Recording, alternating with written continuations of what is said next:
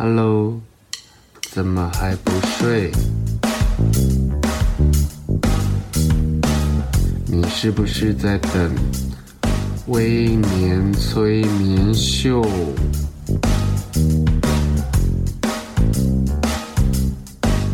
在还没有睡之前，赶快去帮我按个订阅。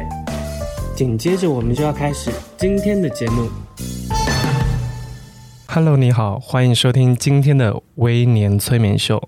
今天来宾是我一个非常好的朋友，他在生活里作风毫不遮掩，不藏私也不假装。在我的眼里，他其实是一个没有不能讲的事情。我以为这段相识的时间已经了解他够多了，没想到我却在他的书里面看到好多很私密，然后也很感性的情绪。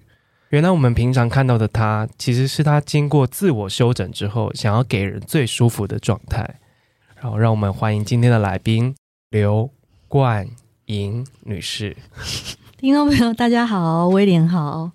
因为我们刚刚在开录之前，就是已经疯闹了大概一小时，所以我们现在情绪两个人都有点激动，很激动。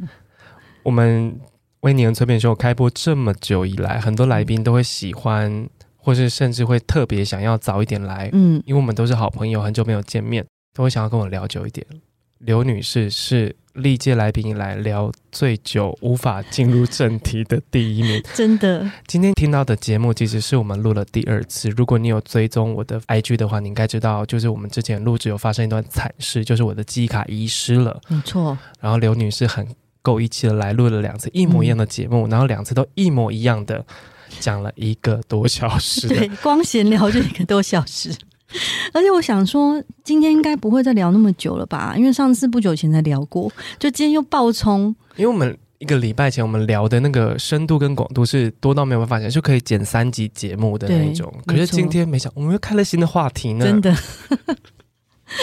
今天一定要把持住自己。好，我们今天尽量不要有第三人出现，嗯、好不好，好？OK，好。其实冠莹啊。你要不要跟听众们介绍一下你今年之前的工作经历？是那个我的身份，除了是未年的好友之外，山东枪跑出来未年的好友之外，我在今年五月底跟六月初刚从我第一份创业的工作小日子杂志社离开，所以我就是前七年大家都在杂志社做，一边做总编辑的工作，然后一边开店卖产品，大概就是。我过去七年的人生，但我的职涯还蛮怪的。我的前一份工作在红海，这样。红海、嗯，对。你知道我认识冠莹之前，听到她是红海，嗯，我想说，哎、欸，这个女人应该很干练，对，然后很不苟言笑那种，嗯，实事求是，然后穿一个套装跟高跟鞋，在公司卡拉卡拉卡拉那一种。就后来发现我疯疯癫癫的嘛。是非常的疯癫，不是 疯疯癫癫，是有点俏皮可爱、轻微哈，想把自己弄得很可爱这样。没有想到这个女的也太疯了吧？对啊，可是在我眼里，她其实是一个工作跟私生活其实是如一的人，就是你的态度跟你对人的方式，其实都是同样一种调调。可是小日子这个品牌已经跟了你七年呢、欸，对。你要跟一个相处七年，甚至一个像他算你的宝宝吧，嗯，因为虽然是别人生的，可是后面都是你在养的。对，然后你把小日子这个品牌养得又白又胖，然后小日子以前只是一本文青杂志，嗯，可是，在冠莹接手之后呢，小日子的格局就跳到了它变成一个文青品牌，嗯，就是一个媒体要变成品牌，因为我之前做过。媒体，然后我也知道杂志的格局极其有限，没想到他居然开始卖真奶，然后开始卖小日子联名商品。他把小日子发展一个商号，然后一个、嗯、一个人呢？对，因为长出人格特质，对，长出长长出 长出人格，长出人格特质，这是一个很不得了的事情。你可不可以跟我们分享一下，从一个名字变成一个人的过程中，嗯、你做了哪一些？调整跟努力，嗯，因为刚刚那个微年举的比喻其实很精确，嗯，就小日子有点像，就早年我们长辈，呃，乡野间常会有那种小孩过继给别人的这种事情。那小日子不是我创办，不过他的创办团队在创办不久以后就大概形同解散了，所以就有点像小孩过继给我那种感觉，然后我把它慢慢的养大。那其实大家都会问我说，为什么会做这么多尝试？那我的理由其实蛮简单的，因为威廉一定也知道，我相信听众朋友也很了解，因为媒体环境很差嘛，所以平面杂志几乎是没有办法生存的。打平就好了，对，打平已经很伟大了。嗯、所以你们现在看到市面上还风生水起的杂志们，他们其实都算多角化经营。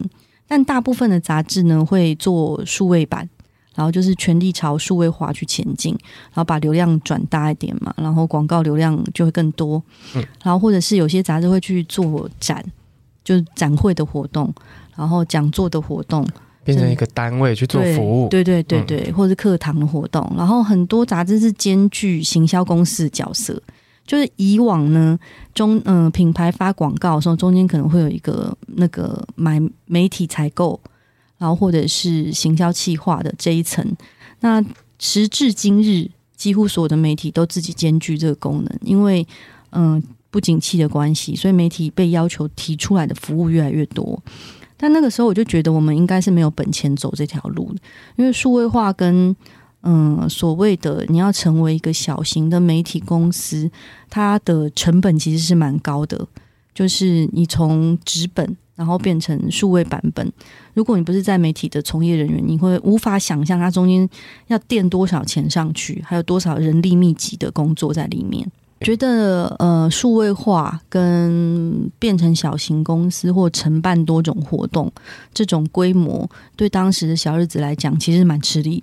因为所需要的资本实在太多了，所以后来我想了半天，我就觉得那条路其实大家都在走，而且阵亡了还不少。那我觉得我没有把握走上去，所以我跟我的合伙人讨论，就是我们自己试试看来做生意。因为我发现，嗯、呃，我们的读者是会买上面印有“小日子”三个字的东西，所以那就代表那个品牌本身有一定的含金量，只是我们还没有发现它在哪里。那就是从这个方向一直往下挖挖挖挖挖下去。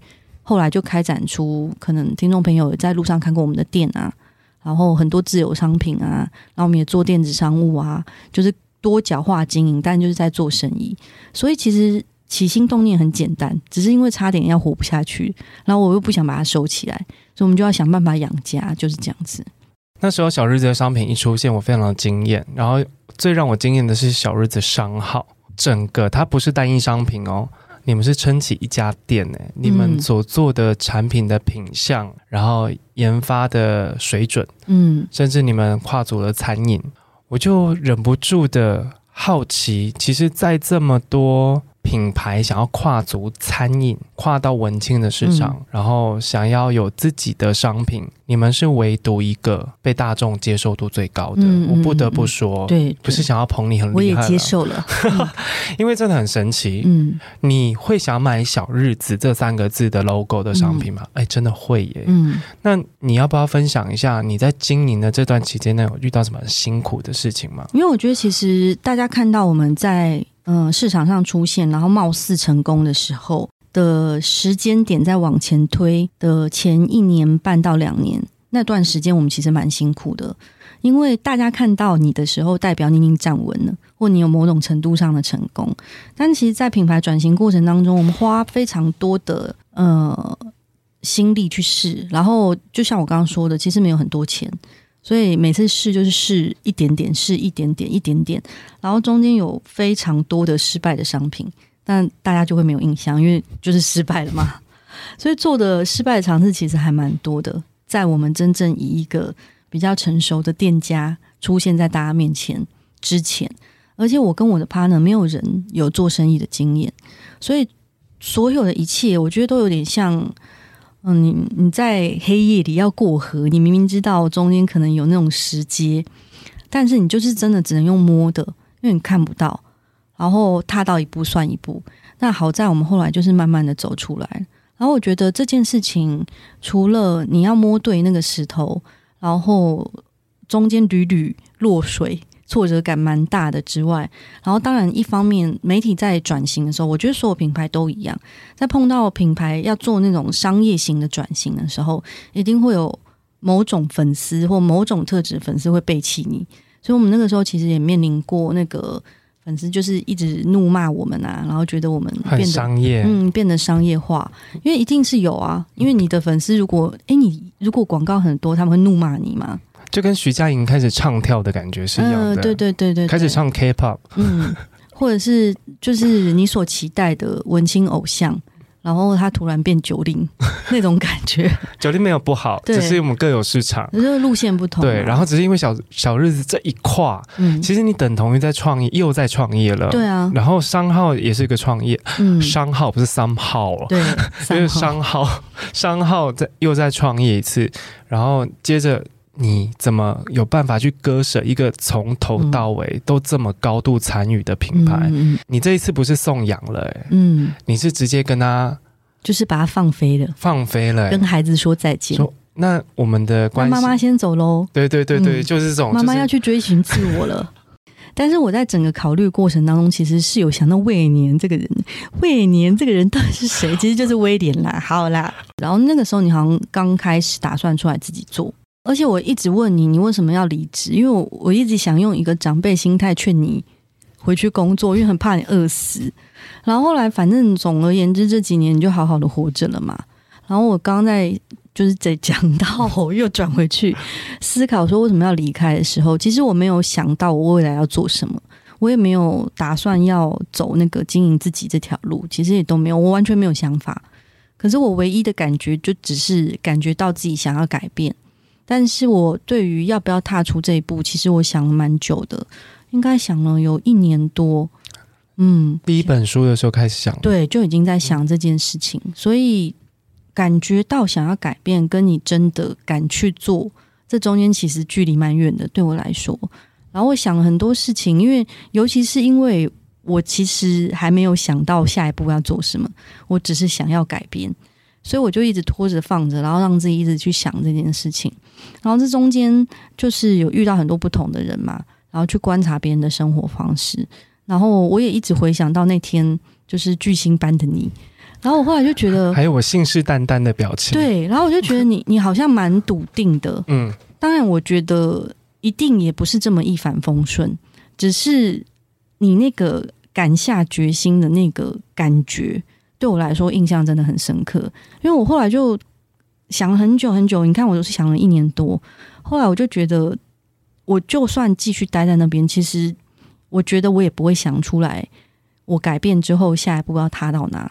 但我有一个声音就跟自己讲说，说不定跨出去你就知道了，因为你的生活会有很剧烈的改变嘛。把一个很大量体抽走以后。但是畏惧的成分还是很高，因为未知总是会让人家很失落或很害怕，所以那个时候我就一直想说：“诶，你那个时候都未未年都敢这样子了，然后我就一直鼓励自己，想说：哎呀，反正大不了也不会怎么样，也就是也就只是可能会有点颠簸而已，然后就跨出了这一步。嗯，其实我很少跟别人讲我那一段时间在想什么，嗯，可是我我现在回想起来，我当时其实非常的害怕。可是我一想到我要再回去过着一样的生活，嗯，我就更害怕，嗯嗯嗯，因为两者的恐惧，我还比较怕一模一样，嗯。其实一开始很辛苦，没有错，嗯，我甚至有快要过不下去，嗯，差点跟我妈借钱，嗯，我想说，哇，一个儿子养到三十几岁还跟妈妈要钱，很丢脸。可是我不是没有工作能力，在那样的状况下，你就很拉扯，嗯。可是我我虽然我后来也很幸运，但是我也很认真的去接触很多我可以做的事情，嗯嗯。但当下你你一定会觉得说，如果说我真的没有我预期的那么好，嗯，我要怎么办？嗯。可是你不能把时间花在焦虑，对啊，你要把时间花在想你怎么活下去。嗯，没错。对，然后那一段时间过后，我就觉得我虽然很忙，嗯，然后虽然有度过那种很穷，然后也也也每天我真的很像不红的通告艺人，嗯嗯嗯，我就在家等 email 一直重新整理，嗯，因为有合作都是 email，嗯，一直重新整理，我就等了三个月没有半封信，嗯，然后就很害怕，然后就开始想我要我可以做什么，嗯。中间当然是有一些公司，然后向我抛橄榄枝说：“哎，有没有兴趣到我们公司来这样子？”可是我会回绝的原因是因为我如果在做一样的事情，我过一样的人生，我下一个十年我一定会后悔。嗯，没错。啊、而且这中间那个橄榄枝，我大概也递了一千零五百三十枝。你是橄榄树，奇遇对，奇遇 那棵橄橄榄树，真的 哎、欸，好有年龄的梗哦！你确定你要这样吗？奇遇是谁？奇奇琴的姐姐。好了，不要再讨论了。因为我我那个时候就想说，为什么你这件事情给我的印象那么深刻？嗯、是因为嗯、呃，我不知道我要做什么嘛，但是我强烈的感觉到我想要改变。嗯。但是，如果你的生活环境里完全没有人这样做的话，这件事情其实会完全变成一个想象。但我我虽然有很多创业家朋友，就是离开大公司自己去开公司，然后我自己创业过，所以在创业这件事情对我来说是可以想象的。但我现在感觉到的声音，就是呼唤声音，其实只是要改变而已。但我觉得，呃，威廉的例子对我来说，其实。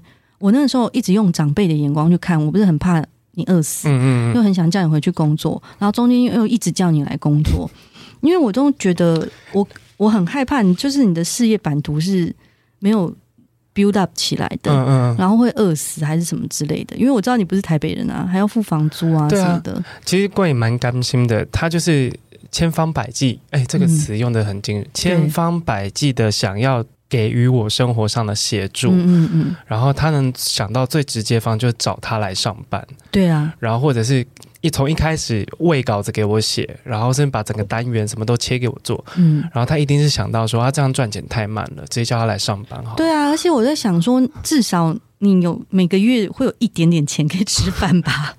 是不管你吃的饱不饱，但是至少可以吃一点吧。但后来我就觉得，虽然你有在做你想做的事情，但是对当时的我来说，你的这件事情是很难想象。而且我就觉得筚路蓝缕，讲了一个很难的成语。嗯、所以呢，这对我，呃，在想象我到底要不要跨这一步的时候，其实我大概差不多可以用来鼓励我自己。因为我觉得很难想象的事情，跟很辛苦的事情，跟未知的状况其实差不多。嗯，因为你不知道你会不会成功，或者是你会面临到什么事，但有可能你就就是这样饿死了，也说不定。所以我那个时候就觉得，因为我一直一路这样子，就看你跨出来，然后中间可能一度要饿死，但是不管怎么叫你回到公司来上班，你也都不来。然后我就想说，哎呀。还是有人会这样的啊，然后我就跟自己讲说，就是要去按那个键，还是要跨出这个舒适圈，因为我的创业圈已经被我打造成舒适圈了。那我分享一个我当时的心情，嗯，因为我觉得如果你是有心想要创业的人，我那时候其实心情是创业，嗯，我在创跟我自己有关的未来。嗯，对，我后来有。理解这一点，有 get 到，就是你等于是开了一个你自有品牌的公司，对，那所有的事情都围绕着你自己转，对。但因为那个时候没那么蓬勃，所以我就是想说啊，好像很辛苦。可能他也没有办法想象我在干嘛。嗯、然后，如果以当时的环境格局跟大家对网红生态的判断，嗯、我是很有可能会饿死的。对，而且我觉得你的操作手法实在是。那个太温和了，因为很多人为了想要赶快有流量或是名声，其实都很激烈，嗯，或者是弄得很夸张。可是你是慢慢的在做，然后一直酝酿，然后照片跟文字都雕得很精。然后我每次看你的 IG，然后我就想说，这真的不会饿死吗？哎、欸，我真的要提醒一下，现在不是你的节目，是我的节目，哦，对不起。没有跟大家开玩笑，因为其实冠冠冠，我们两个其实一直在彼此身上学到很多事情，嗯、然后包括我觉得开创一件新的事业，开创一件新的事情，其实也是我其实也是从你身上看到的一个特质，嗯，嗯就是勇敢这件事情对想要改变的人太重要了，对，但是这个特质常常时不时会不见，你要一直提醒自己，因为会害怕，对。对，因为你害怕就会飘忽。你的、嗯、其实每个人要做什么，不管是你你你要创业，你要换工作，甚至你在感情上想要做切割，其实你都知道答案。对啊。可是为什么有些人办得到，有些人办不到？嗯、是因为我其实没有想过办不到会怎么样。嗯。我就很明确的说啊，这件事情就该这样子做，嗯、我不会有其他的情绪出现。嗯。可是你不一样哎、欸，嗯、七年哎、欸，跟一个交往七年的人分手。嗯。然后我现在就是回想起来，虽然我才刚离开不到半年，但回想起来感觉已经是很久以前的事了。然后这中间的半年，因为大家都知道我现在闲闲没事做嘛，所以就有很多不同的人来找我，然后跟很多不同人讲话啊，然后去呃交流新的东西啊。虽然说我现在对于要做什么还是没有很具体，可我就觉得，哎，现在的生活确实是我以前想要期待看到很多改变的我自己。就是我有很多新的刺激，然后已经跨出了同温层了。因为以前大家会知道，比如说我绑在自己公司里面，就除非要跟我们品牌合作的人才会来找我嘛。那现在就是各种可能性，然后我就被疯狂找，然后各种想不到的人都会来找我。但我就觉得，呃，其实我当初没有预料到会是这样，但我就觉得这件事既有趣，然后也给我很大的鼓励，因为我想要的就是不同。我就是只是想要这样子而已。嗯，可是你当你不再是发行人了，你的人际关系有影响吗？哦，老实说，嗯，因为我在书里面有写到一段，我在工作上的换轨其实还蛮大的。然后我因为我很年轻的时候，我二十八岁的时候就就大概三年前嘛，还好意思，二十八岁的时候我就当上红海的发言人了。然后后来离开公司，再去小日子，这中间也有。呃，高高低低，起起伏伏，但对大众的眼光来说，可能就是你事业上爬得很高，或者你生意很好，叫做成功，所以你会吸引到很多不同的人围绕着你。但是其实离开了那个位置以后呢，你才会发现，哎，你真的有兴趣，或真的对你本人就有兴趣的朋友是哪一种？但我这次我觉得，呃，人脉圈跟朋友移动的板块不大。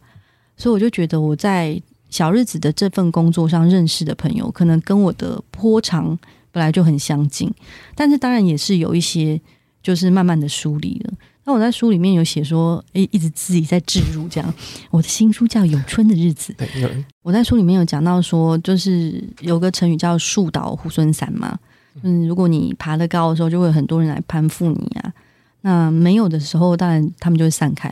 其实我很习惯，非常习惯这种事情。从呃立起来，大家又来爬，然后倒下倒也不是倒下去，就是你离开那个位置的时候，大家会散开。所以我对这种事情的感觉是相对很轻微的。就比如说以前，嗯、呃，举个比较肤浅的例子好了，那还在小日子的时候，那每年嗯、呃、圣诞节或中秋节或年终，那礼盒都是收到爆啊。嗯，那现在当然就礼盒就会很少。但是我又觉得，哎，像我先生就跟我讲说，哎，你今年礼盒超少的，哎，然后他又自己说，其实这也没有关系啊，那是那个礼盒是送给那个位置，不是你本人。所以后来还有人要寄东西给我，比如说要寄书给我啊，产品给我，或者是礼盒，我都会先跟他确认说，哎，你知道我离开了吗？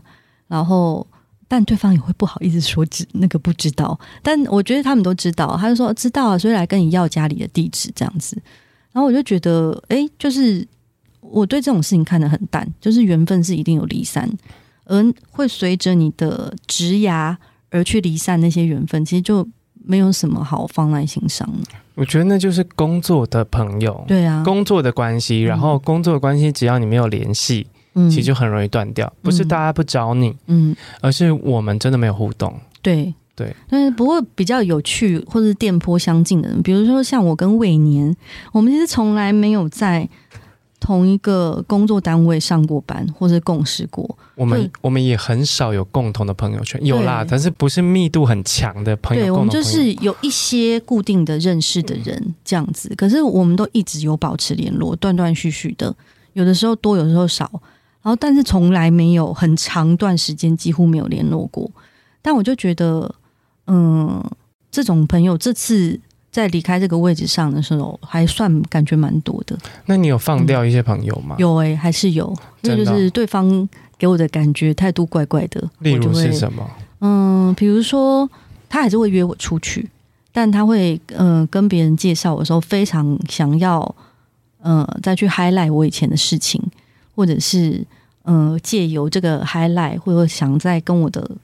以前的工作关系有一些连接，然后后来我就直接问他说：“诶，其实如果你要跟我的前公司合作的话，我很乐意介绍，真的，你就直接说就好了，或者是他们有什么资源，我也可以看看能不能合在一起，但不用搞得那么复杂。然后我记得我前几天去吃饭，然后也是就是跟没有那么熟的朋友，然后他又要介绍我给别人认识，但是他就一直强调我以前在做什么，然后对方是听得一头雾水，而且就想说干嘛一直讲以前的事，然后弄得我很尴尬这样子，然后我就觉得这个人际关系的呃运作感觉好像不是应该是这样，所以我后来就呃。自然而然的打断了他的那番谈话，然后后来我也有跟他说：“我说其实我不介意。有没有 title 这件事情，但是如果你觉得要一直这样子 highlight 对你来说会比较有面子的话，我说我我觉得有点尴尬，因为我根本我本人是不介意的。下次可不可以请你也不用那么用力这样子？因为我觉得他好像觉得就是把我讲得很很厉害，然后他会比较有面子这样，而且我就是没有办法跟。”那个，如果有人嗯、呃、抱着企图来接近你，或者是我是用这样子的企图在交朋友的话，我会超级无敌心虚的。我没有办法，就算我知道他对我未来的前途大有帮助，可是他的波长跟我不同，我也没有办法因此去接近他。我觉得我我就觉得我这我整个自我感觉很不良好，超级不舒服。可是你看，有很多成功的人，或者是我们在我们身边。发展的比较好的人，嗯，如果你身为一个默默观察他，也是他的长期的互动好的朋友的角度去看，有些人就会变。嗯，我都俗称尸变。对，对我看过你用这个词超妙的。对，就尸变，就是咬了一口，然后就变成四处列车，就会乱咬人，嗯。可是有时候，其实真的不是。环境影响他，是他没有办法保有自己的去做人际关系选择。嗯，然后又看到谁怎么样，他怎么样。当你一个人被影响了价值观之后，你的圈子很重要。嗯，没错，就是会被洗到跟很相近。对，所以我很我很在意，就是圈子。的文化，嗯，然后我只要进到那个环境，然后那个社交圈或者是小圈圈也好，我只要发现里面的人价值观跟我不一样，嗯，我就会默默的飞到了对，嗯，就我我我很明显是我会不讲话，不是我臭不是臭脸，那种我不主动发表任何意见，嗯，我就会尽快的想要结束那一场那一场相处，嗯，然后回到我自己觉得舒服的地方，因为我即将要开始社交了，嗯。我会很痛苦，是打书之旅吗？啊，没有，我书已经上一本已经卖的差不多了。哦嗯、然后这这这个过程，我觉得其实人是可以选择的，你可以选择尸变，但因为你跟僵尸处在一起，你就是有一天会被咬到啊。嗯、然后他说没有办法，我现在就是得这样子。可是你那个状态已经不是我们喜欢的样子了。对啊，嗯，其实是你因为你没有去做取舍。对啊，而且我觉得他把自己变成不喜欢的样子。嗯，这件事情吊诡的就是，我觉得全世界好像只有他本人会感受不出来，因为周遭的人都会有感觉。因为一个人在刻意变成什么样的时候，他那个不舒服、跟不自在、跟很诡异的状态，其实周遭的人都有感觉。最可怕的就是他自己身处在其中，而他没有办法察觉这件事情。以前我们都很很着急，然后也很担心说，说这样子的朋友怎么帮他，是、啊、或者要告诉他一些什么。后来其实我已经放弃了，就放生了。我现在觉得只能放生。你知道《失速列车》要讲《失速列车》，《失速列车》里面就有一段，就是僵尸不是一直要过来，然后他把列车那个轨道断掉，然后就列那个僵尸就跟断掉那个列车的呃呃呃就飞走了。我就是希望就是这样断开，因为未来他也不会。变得更，我据我的观察，这些人也不会变回来，嗯，然后他只会维持那个状态，或者是更夸张。对，那其实朋友的选择还很多，对啊，我不用刻意的在这一站想要替他做多做点什么，嗯，而且他也不会感觉到你在为他好，他他觉得好就好了，他没有他你在批评他，对对对对对，所以我觉得就是各走各的路，他他过得好就好了。嗯，好，休息一下，这一段节目我们听了很多冠吟在工作上的蛇。下一段节目，我们会聊聊他的私生活里的舍。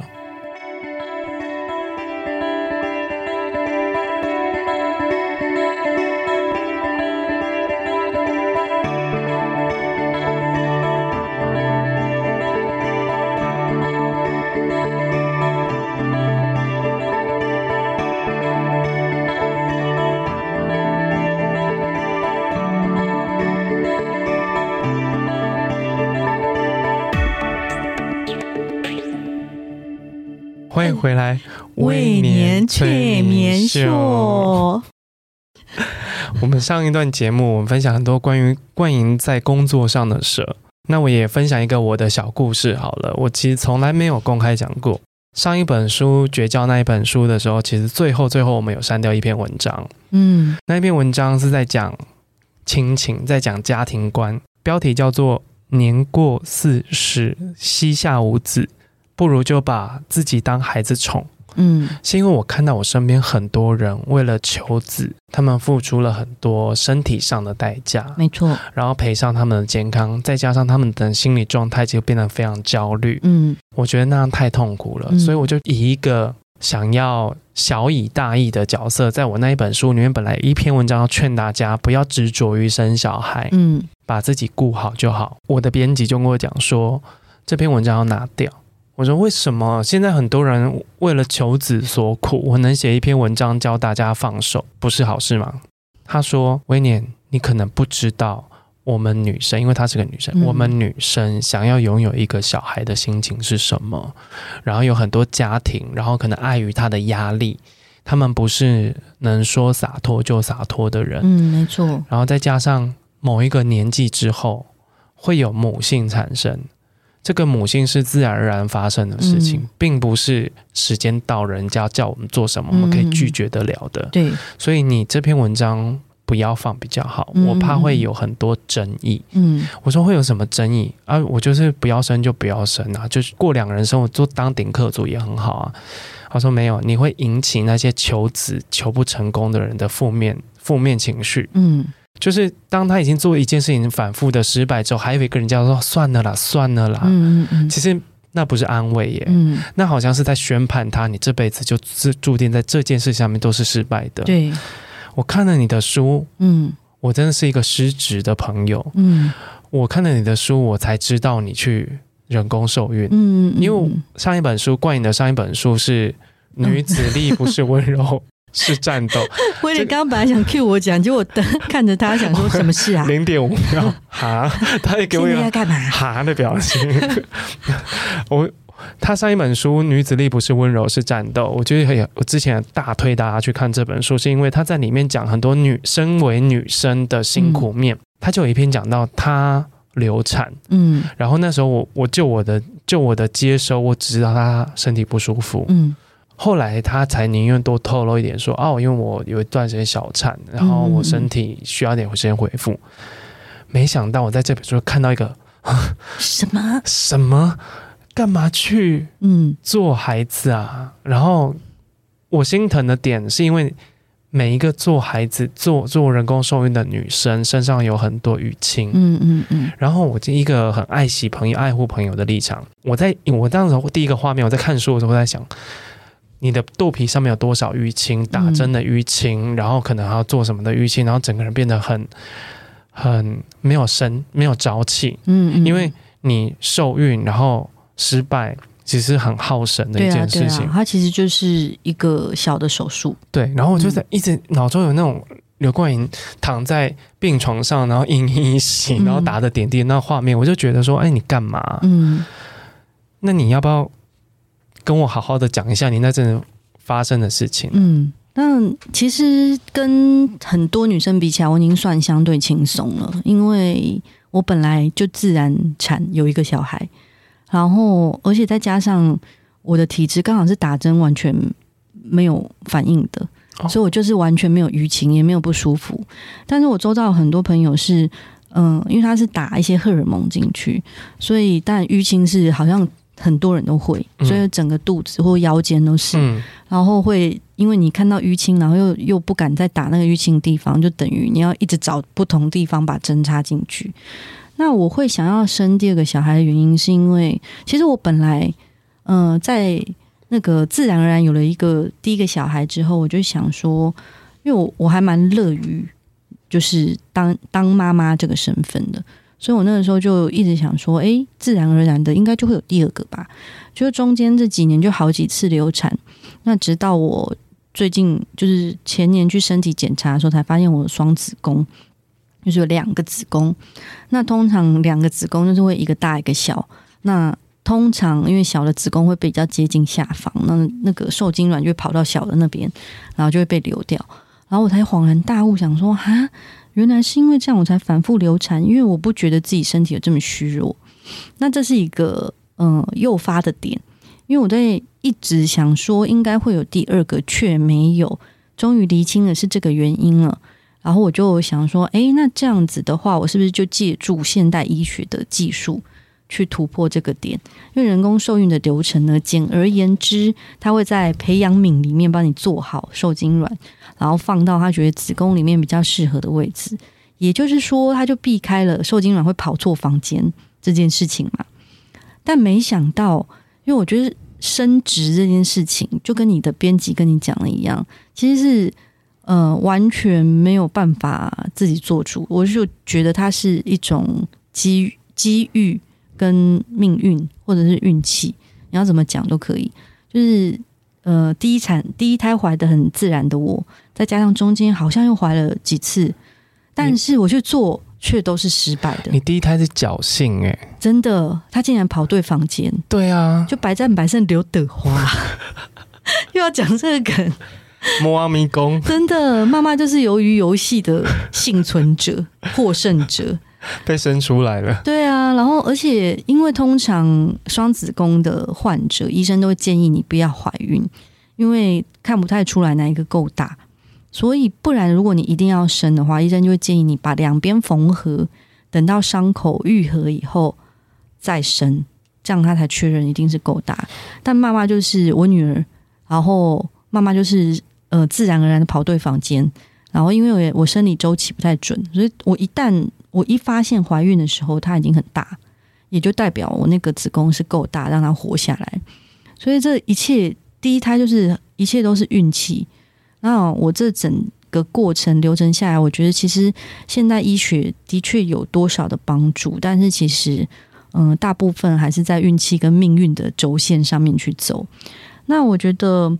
嗯，因为我这次就是中间在疗程里面也一度心里蛮崩溃，因为会想说，为什么身体需要借助这么多的针跟药才可以去嗯、呃、正常的 function？我觉得这件事情很挑战我的心理。你想是用想的，可是直接去做的时候，我会想种种延伸的情绪，会觉得啊，我的身体是不是很无能？然后，反正这世界上就是有一些事情我做不到的嘛，有些事情是跟我无缘，反正会负面念头大爆发。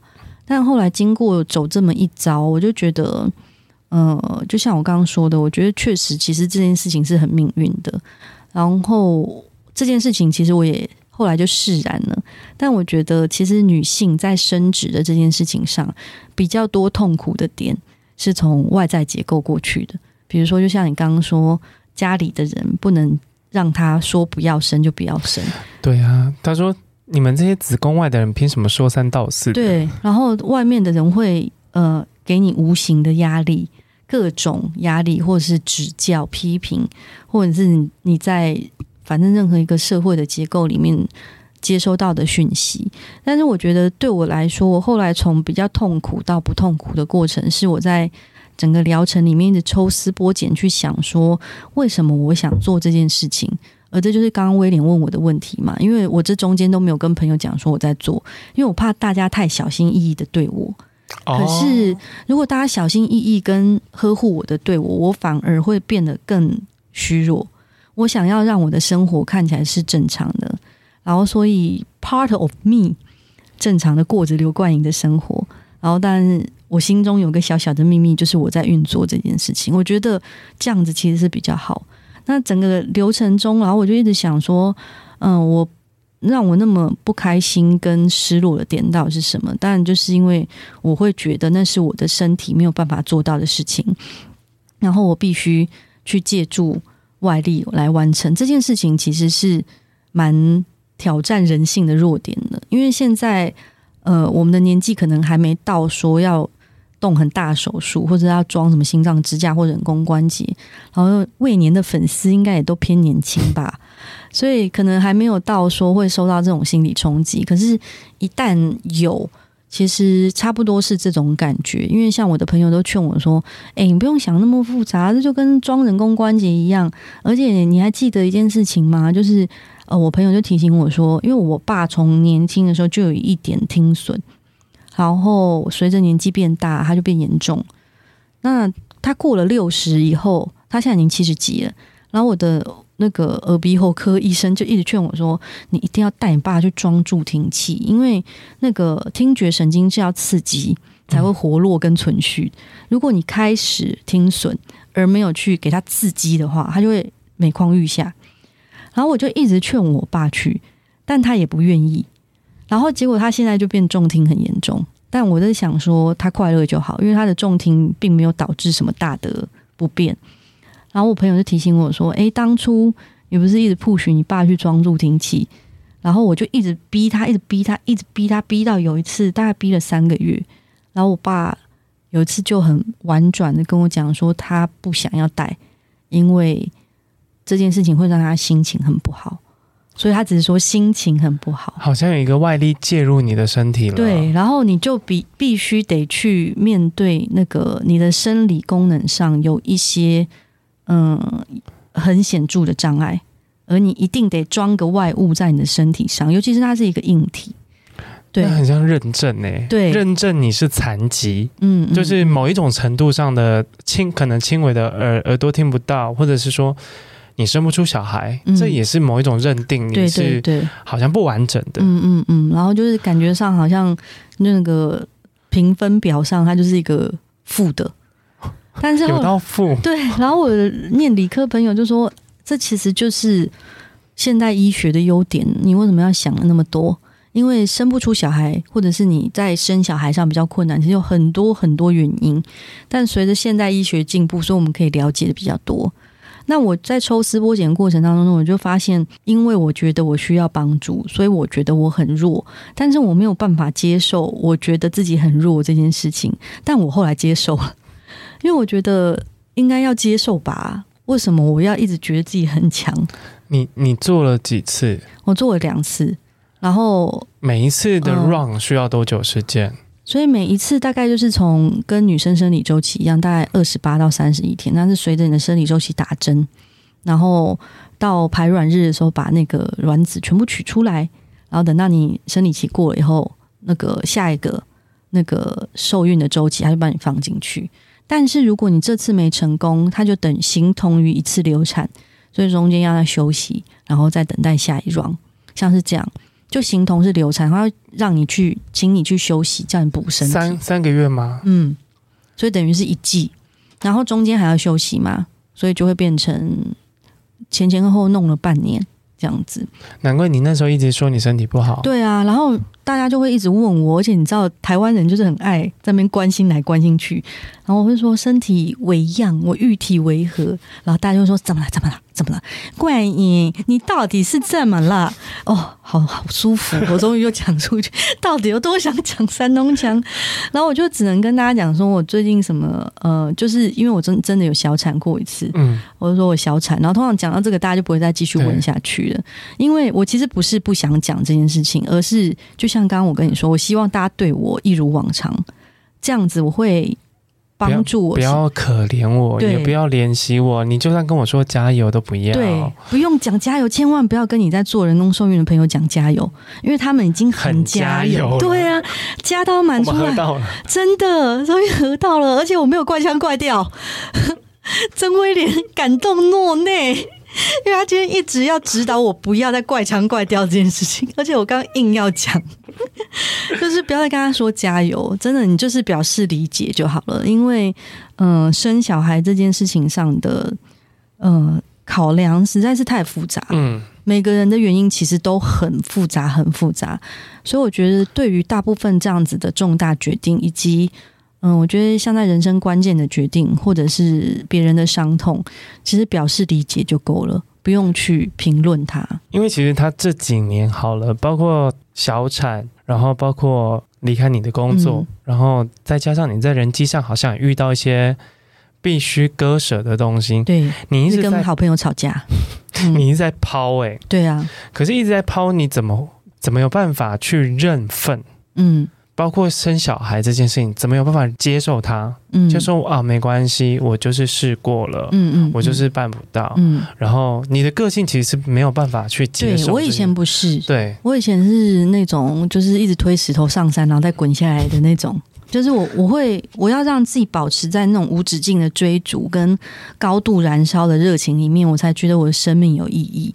但是因为在就像刚刚魏年说，这一两年里面，我一直在。嗯，割舍一些东西，以及其实不是我主动，但是还是失去的东西里面，所以我就会，你这笑屁笑啦，欸、你很过分。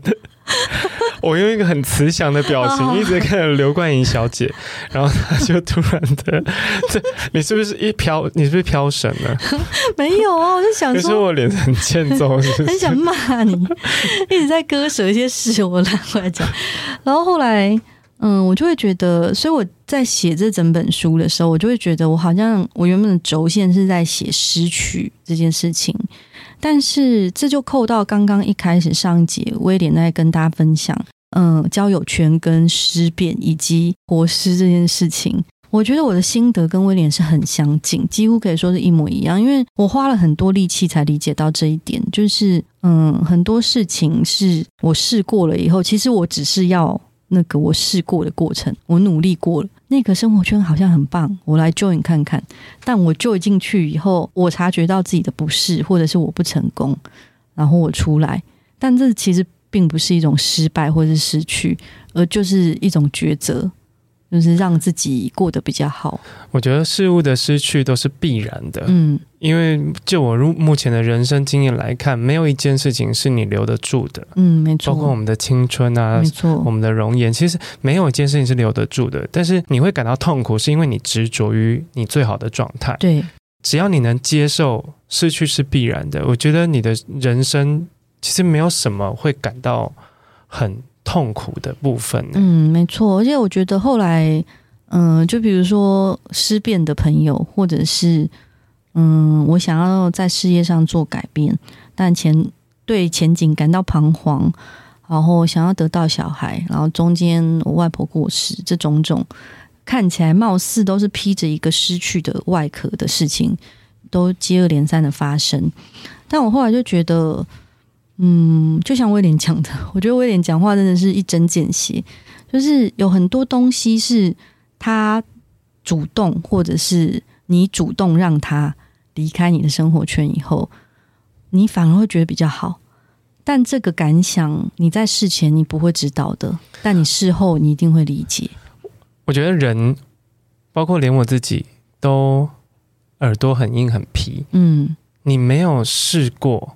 执着过，然后让你不得不失去过，你就不会接受。这本来就是一个很自然的循环。对啊，嗯，所以你也不用觉得说自己去走那一招很白痴，或者是努力呀、啊、挣扎那些事情很白痴，或者你也不用觉得自己，如果你真的人生中曾经有失变过，然后你后来哪会知道？对，但是。有些人会回神，有没有？哦，然后蓦然回首，发现我怎么满嘴都是血。刚刚聊了很多关于工作上、人际上，包括身体上的失去。可是我觉得你生活中有一个很可爱的德，哎，嗯，对，你的有春，对，就是我两年多之前，在我搬家的时候，在门口遇到的流浪犬，然后就一路相伴到现在。那你捡到它的当下，你有觉得它是个假狗吗？没有哎、欸，它可爱到像个娃娃。对啊，但是我就觉得，我那时候以为他是一个鸡毛毯子，因为他超像流浪汉的，然后头发大概十年没剪，他就是藏在自己的毛里面。然后我那个时候想说，那个扫地阿姨乱丢鸡毛毯子，就后来发现那个鸡毛毯子在蠕动。那中间书里面也有写，就是反正他中间病重嘛，又开刀，然后在那个生与死的边缘搏斗。那总之，有春现在有春大人。现在高龄十二岁，还好好的活着，而且还自己有经营粉专叫有春社长哦。对，有春本身有个粉丝也，上面有很多写真集，还有自己会跟那个他的粉丝喊话。对对对，他最近很焦虑，因为我们家又那个被托养了一只新的狗，所以有春呼吁大家去应援他。有春也有他的烦恼。可是我记得你的有春来的时候，其实他是垂垂老矣，对不对？对，嗯，就是那个医生说他几马上就会死掉。哎，这段很出戏，我有跟你讲过吗？就是我带着他去体检，因为他就是怪怪的，嗯，然后看到一般的狗会很有兴趣的事情的时候，他都没什么反应，嗯，然后我就觉得他看起来就是怪怪，对，然后我就后来带他去做精密的身体检查，然后后来检查出来以后，医生就跟我说他随时可能会死掉，然后我就开始在那个看诊台上大哭，然后但是后来又哭不出来。因为医生一直把那个字念错，他一直说会猝死，但其实是猝死。然后医生就说：“你这个哈，你不要放太多心力，他马上就会猝死，时不时就会猝死。”然后，身为一个中文系的校友，我的眼泪就是这样流下来，又吸肥去，又流下来。然后我就很想跟他讲说：“你脆屁脆啊，是猝死啊，医生。”反正就是这样。有春大人现在好好的，可是你就是很常。我觉得很感伤哎！你要知道一个生命体，对，随时随地。我觉得有春他就是你刚刚讲的那个你的看法，他的代言人，他其实是一个非常脆弱的甜蜜，因为他他其实一直身体状况都不好，但他就很可爱嘛，然后也跟我感情很好，所以他其实是一个有可能会很快消失的，而且不告而别。对，然后会马上真的是猝死。因为他现在还是有可能会，年年纪也大了嘛，而且有时候很懒得动，对不对？对啊，他就是已经看破世事了，所有的东西他就是非常云淡风轻的去看待他，所以我觉得有春，所以我的书名为什么叫有春的日子？就我就觉得有春是，呃，我去看待生命的失去的这个眼光的代言人，他就是一个很珍贵的甜蜜。但是是一个脆弱的，但其实人生中所有的事情都是这样，因为你不知道它什么时候会消失，你也不知道你的生命中直线什么时候会出现，所以基本上就是都是有春的这种感觉。哇，原来有春也在提醒你，生命是必然的失去这件事。对，对，所以我觉得它的存在其实是一直在教育我这件事情。然后包括我外婆过世的时候很崩溃，然后我姐就跟我讲说：“哦，那个阿婆都已经九十几岁了，而且。”你那个有春不是每天都要死不死，要死不死的，现在还活着啊！因为生命就是这样。其实有春就是为我实现的这一刻，但他每天都很很卖力的在吃我的高级牛肉，他是活在当下。但不管有没有明天，反正我今天就是过得很好。嗯，那是不是也其实也直接了改变你的人生态度，对不对？对啊，嗯，而且我觉得他的本来的存在没有那么。对我来说具冲击性，因为他刚来的时候就病恹恹的嘛，那后来他就越来越好，然后中间我经历的这些事情，他也都在旁边。然后我常回头看我，因为他眼睛很深邃，有没有？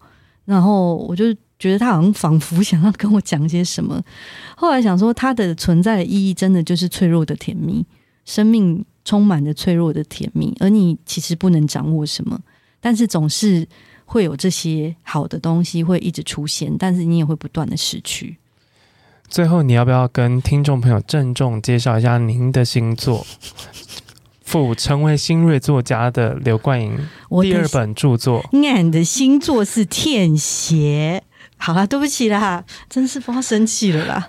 就是新的作品。好，我在十一月一号，也就是我本人俺本人生日那天，出了新书，叫《有春的日子》。那它的大意呢，其实就是我刚刚跟威廉聊的这些，我这一年半载来经历过的很多负面的事情。但是目前我收到读者反馈给我的感觉，其实你读了以后不会变得超级灰暗跟晦涩的。你有吗？不会吧？没有没有那么 depressed。你有在我的脸上看到什么黑黑的地 黑黑的东西吗？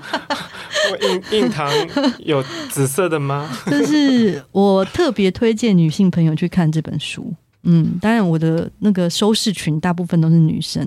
就如果你对生育这件事情一直有在想，或者是你对生命里面的抉择跟对小孩的态度常常有在想的话。